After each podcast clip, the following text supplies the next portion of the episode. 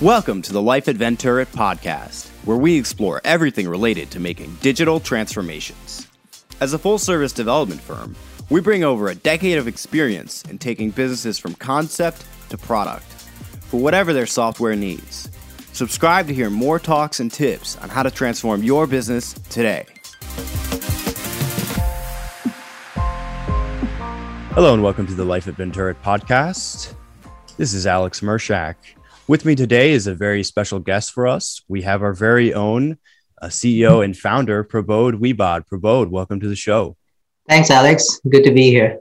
It's it's really good to have you, and I'm really excited to uh, finally be interviewing you, uh, both personally and uh, and for the people listening, to just get more of an insight and perspective into our founder and into you know the man behind all of this.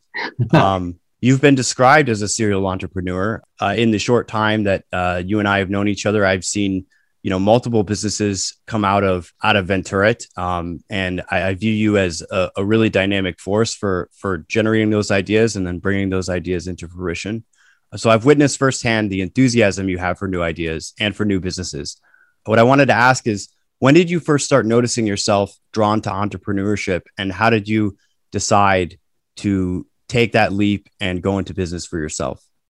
So I would say I would go back to all the stories that mom, my mom would say, how my grandfather was a great entrepreneur and he had multiple stores of jewelry and uh, multiple properties of rentals. You know, that turned into like a nightmare because my grandfather passed away very young when my mom was very young. And she has to step in at her 16th birthday to save the family business because her stepfather was mismanaging. So she would always tell me how great dad was. And I was, you know, uh, fascinated by that stories. You guys know I grew up in Sri Lanka, Kandy um, it's the central part of Sri Lanka. It's a beautiful place and a welcoming city for a lot of tourists. And um, as a child, I got to interact with a lot of people around the world from Australia, Germany, even US, because of, like I said, um, uh, my grandmother had two bread and breakfast places. Then um, I also noticed my grandmother was, you know, managing rental properties back in 1970s and 80s. Obviously, at that time we didn't have Airbnb, but uh, we had a lot of tourists coming all over the world. I would uh, probably give credit to that experience I had growing up and listening to all these entrepreneur stories and seeing firsthand how um, my grandma and my mom would uh, get involved in businesses as a kid, I always liked uh, to mess with things like um, electronic circuits. And uh, I remember I was part of a circuit, electronic circuit club when I was in the middle school. We can order all these electronics components and build our own disco lights or music amplifiers. So um, I got my hands into electronics early on and also um, you know i was able to understand what they can do. That's experience also valuable to me now. Correct me if i'm wrong but there was a particular opportunity that came up uh, after you had already moved to the united states and started working that really launched the company that you have now and also just your general job now as a full-time ceo and founder of companies. Yeah i mean um, even before i uh, moved to US um, when I was in like just finishing my high school. Uh, we had a long gap between the university uh, and the starting date. So a lot of my friends they went into more like internships at banks. Uh, but I didn't want to do that. So what I thought was I'll start my own business uh, during that period. So I met um, one of the uh, famous DJs in, in, Sri Lanka, where he d- would do mixtapes and put his own uh, mix into those. And we decided to distribute that. And uh, that was my first business. I couldn't even open a bank account because I was underage, and I had to ask my dad to help me open a business account so I can um, give credit to my uh, you know distributors uh, and uh, I can do all the transactions legally through the bank. As you know, Alex, those days, uh, you know, we didn't have digital music stores. mm. The music stores were physical. So I had a good experience uh, running my own business, dealing with banks, dealing with uh, these distributors, giving them credit, and also collection. Some of them would pay you, so you will have to hunt them down to get the money. So that has given me some experience. And um, during my college, uh, once I finished, I always uh, like early on got access to internet, and I was fascinated the power of internet that time.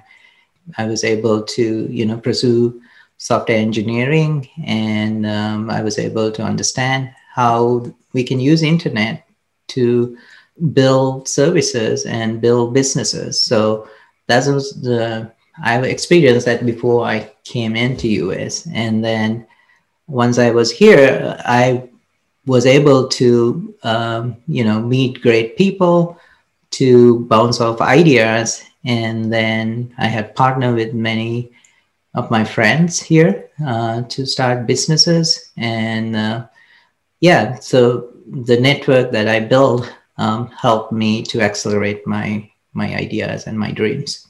I wanted to ask you then about you know the businesses that you have decided to start what you're thinking about when you're considering you know taking something that you've had as an idea and then trying to make it into a viable business. Do you usually try to begin with a problem that you're trying to solve that you've identified and then build a business around that problem?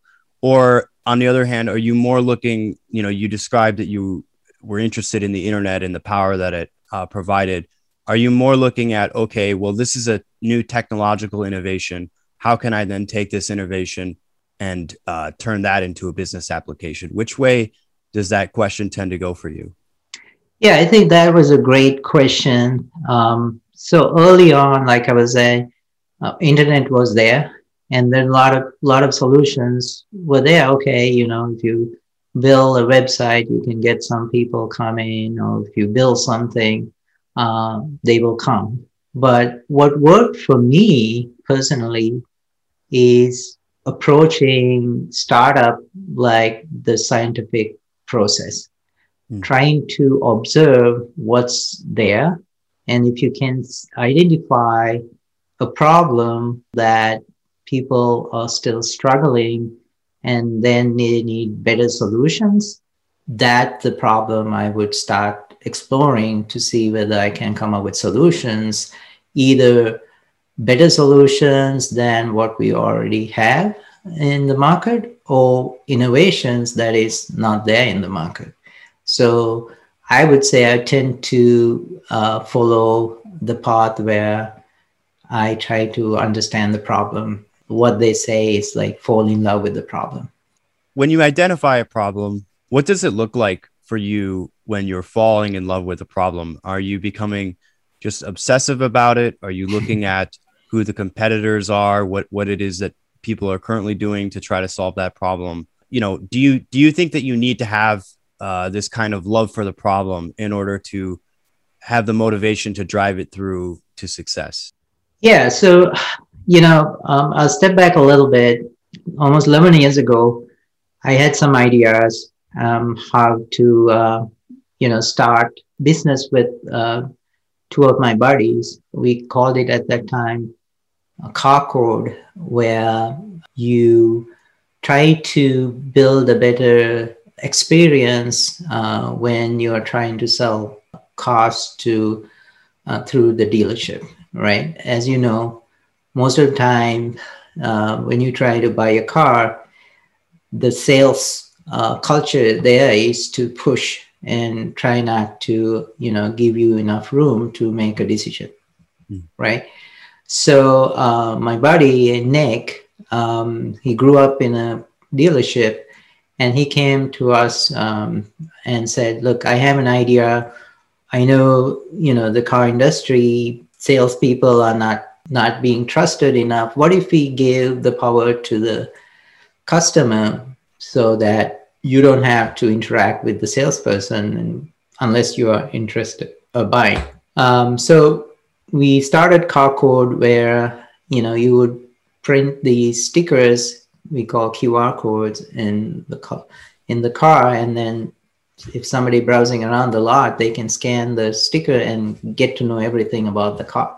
During that, I wanted some resources to build uh, the product, and uh, you know, myself is a software developer, and also my buddy Steve, he's a software developer. We, we, we wanted most. Then I thought of building my own team, um, and that's how uh, VentureIt started. So as an incubator, and uh, today we have over 50 people working for us um, in many countries.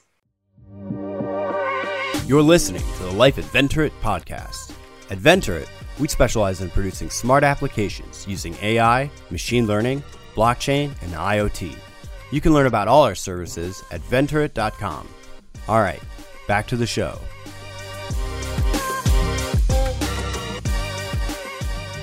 Yeah, wow, that's uh that's a pretty interesting story. You know, um, starting out with just Carcode and then leading into VentureIt. So as you said today, obviously, uh, VentureIt has grown over the last uh, more than a decade now to over 50 employees. But at one point, it wasn't so big. And you've told me before that you were heavily influenced by this concept of uh, of the lean startup. Did VentureIt or Carcode start a- as a lean startup? And what did you learn from that methodology, and do you still apply it to your businesses? Um, lean startups start with the validation of the problem. Um, it says that you know sooner you get to the customer with your potential solution to see that they have uh, identified that okay this what you have solves the problem when we started carcode uh, we were a great team because we two of us had software development background and business background. At the same time, Steve Schatz, my buddy from Ann Arbor, he also started the similar like VentureIt uh, in uh, Ann Arbor. So we three of us had great idea how to get about this, right? And we wanted to start with minimum overheads, minimum spending to get our idea tested with the customer. Uh, Nick, who had a lot of access to car dealership, he would r- drive around the dealerships here in Michigan and also Washington and get them to use our product and validate us. So we were able to get early feedback and we were able to change some of our our offerings and and a solution based on the feedback. So that was my first experience of lean startup a concept, right? Um, then, of course, after a couple of years, this lean startup came as a you know keyword into the startup in- industry. How somebody would methodically follow a process. I, I believe in um, you know that approach, getting your product to the customers faster to validate and then iterate based on the feedback. So get a minimum viable product, get mm-hmm. it out there. And does that play into then, you know, the new projects that you're starting now? Yeah. Um, so there are a couple of projects I started uh, while I was observing uh, what's going on. And especially like I studied mathematics and physics um, uh, in my high school and also in, in my college. So as a engineering student and a physics student, I was supposed to observe things very carefully and then um, identify, you know, and report observations, right? So um, when I sit around, I just naturally check what's going on. So one of the ideas came or the problems I identified um, is like when uh, my mom had to wear a Holter monitor for a week um, due to a suspected heart condition. This was back in like 2014, and I realized how uncomfortable and then how stressful it is to know what's going on inside because you won't see it. You have to wait for a week and then go to doctor and give the machine and they will check what's going on. And then i realized you know there can be a better way to do this. And uh, long story short we started avid heart um, and uh, avid heart lets you monitor your vitals and um, you know you can get instant feedback from ai to say whether you are running into arrhythmias or um, you're doing well. That's observation and then the identifying the problem led to uh, this company uh, Avidheart. wow. Yeah. And uh, i didn't actually even know uh, about that story with your mother uh, that that mm-hmm. was the origin for the Avid Heart idea so that's really uh, really interesting you know, you talked about the importance of getting the product out and getting it to that first customer. Finding the first customer can sometimes be the hardest part. And so I wanted to ask you about how you go about this customer discovery process and what you think about when you're trying to build out a profile for who your potential or actual customer might be.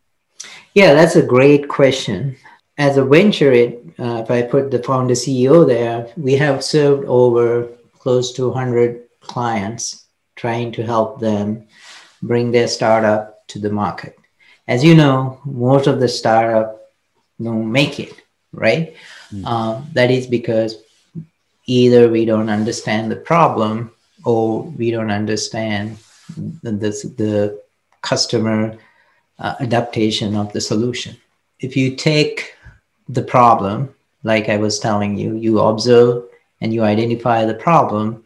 Next step you should do is what we call discovery. Before even you build anything, you want to find similar target like Avid Heart example, right? We initially identified, okay, people find it very difficult to wear this and you don't get instant feedback and you're even caregivers or you know loved ones under stress to figure out you know what's going on with my mom right? Um, so first thing i did is i spoke to i am not a cardiac cardiologist. I spoke to a friend of mine uh, who is now a, a co-founder of uh, um, Bob Frank. He's a cardiothoracic surgeon. Um, I asked him, "Hey, look, I have an idea I want to build. Initially, I wanted to build this uh, under five dollars because I was trying to um, do bottom of the pyramid uh, approach. Because when I'm looking at, um, because of my bringing, I'm looking at global market. I'm not only looking at North American market. So I know places. I traveled to places like Africa, um, Burundi, and all that. I, I know those people cannot afford, uh, you know, very expensive solutions. So first thing I wanted to look at is the global reach, and talk to um, Bob, saying, "Hey, I have an idea. I wanted to build something that would detect cardiac arrhythmias, and then uh, would you think it makes sense?" as a, as a expert in this area, uh, as a cardiologist. He loved the idea, and then you know, long story short, we became co-founders. Um, um, so first is you know validation, right? To see whether the, this problem, whether people or potential users of your potential solution for the problem willing to consider the problem you have identified is actually a problem for them. Mm. right? Whether we're we if it's not a problem they're gonna that they have to deal with very frequently right? Then they're not gonna look for a solution. If it's a problem that you will have to deal with every day or mostly frequently then they're willing to find a solution to deal with the problem so that's where the discovery coming in. So once you start discovery, you don't try to tell your potential client or customers the solution you have. You're going to have just an interview and uh, try to understand and, and tell them what kind of you know problems they're facing let's say you take a, a person who has post uh, cardiac surgery and we know arrhythmias are more likely to happen um, so when arrhythmia is happening you don't know unless you you know have symptoms and you check with the cardiac device whether you are in, you're having either AFib or some other cardiac arrhythmia. So in that target market, there are statistics that 30% of post-cardiac you know patients will have these kind of issues so if you talk to those customers or, or those patients to see whether that they're worried about it and uh, how worried they are. Are they willing to find a solution for that? But you don't go and try to sell your solution first in the discovery space. You're trying to see whether the problem you identified is actually a real problem. They're willing to do something about it. I think it's also important, uh, as you mentioned earlier. You know, you said that you wanted to make that price point point $5 for the unit because you were keeping in mind this more expansive global market that would be available. Um, now, I, I'm pretty sure that the, the unit that actually came about, at least for now, is a little bit more expensive than that. Um, and so it's also a matter of not just finding out, you know, more about what that customer's problem is, but also about uh, their willingness or their ability to to pay for the solution that's at that current price point, right? Like finding that that price point that actually works yeah. is also very crucial. Yeah. So, I mean, I know we are jumping topics here and back and forth, but just to build back, okay, so once you understand and do the discovery, in the discovery interviews, you try to understand how much, if there's a solution, how much somebody will willing to pay for that solution. And then if you figured out, okay, you know, you have enough evidence now to start something, and you want to spend your money, effort, and and build a startup, next step for you to is do a market discovery to see who who is currently solving the same problem or similar problem and you know we identify them as competitors right and then you try to figure out what is the unique thing you have compared to your competitors and then how would you stand out against them so most of the time, a lot of people use price as a competitive advantage, but that's sometimes very difficult to keep up, right? Um, but most of the time, we encourage when people come to VentureIt to look at not only price but your value proposition. Is it unique, right? Right. Yeah after you've done the discovery process and you have validated that idea and you validated that there's someone out there who's willing to pay within your target market at the price point that you're looking for the next stage is then to actually you know find a way to start scaling up production to actually mm-hmm. scale up that product mm-hmm. so what do you look for when you're trying to identify the key features that you're going to need in a minimum viable product and how do you determine when you've reached that stage mm-hmm. so it's very important. So some I told you that with VentureIt, we had over 100 clients coming with their ideas and asking us to kind of build their solutions. Some of those uh, clients, they are very open to ideas. Some are very close. Uh, some are saying, you know, I know what I need to build. Can you build this? And uh, obviously, we are a service company. So based on the service, um, you know, we would uh, do what the client prefers us to do. If the client is willing to listen to us, we, like I said, we encourage them to talk to as many as 30, 40 potential people through discovery interviews and understand whether, you know, is this something that people willing to try and pay um, in order to solve their problems. So once you identify that, once you've finished the market analysis, competitive analysis, identify your potential solution, you might have an idea what your solution will be, but you need to understand what the unique proposition that you can give it to the market. So once you identify that, then we'll go through what this what we call requirement gathering. We have to be very careful here. In my personal experience, is don't focus too much about the solution. I have seen a lot of potential startups. They fall in love with the solution, and then they try to go and spend explaining the solution rather than trying to focus on the problem. Because if you lose sight of the problem and while you're gathering the requirements you might gather the requirements to satisfy your solution but not the problem.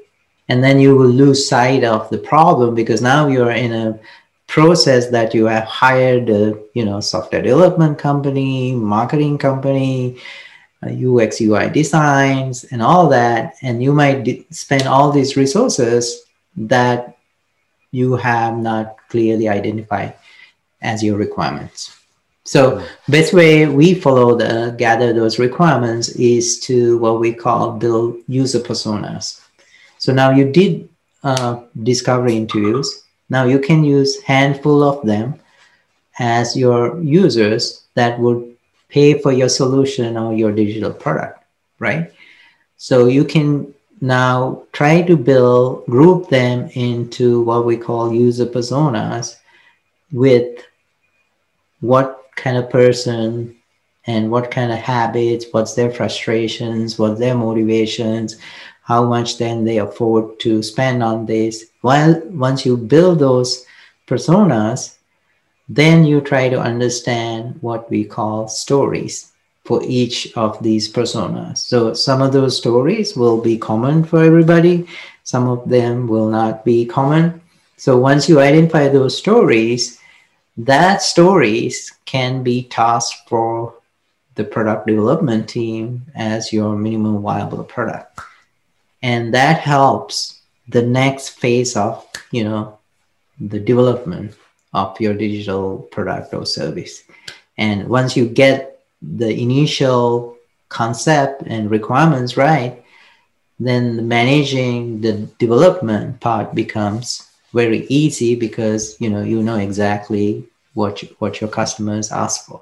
And once you have enough features to go um, and present to your potential customers, that's where the lean startup concepts coming in. You go early and then you validate, right?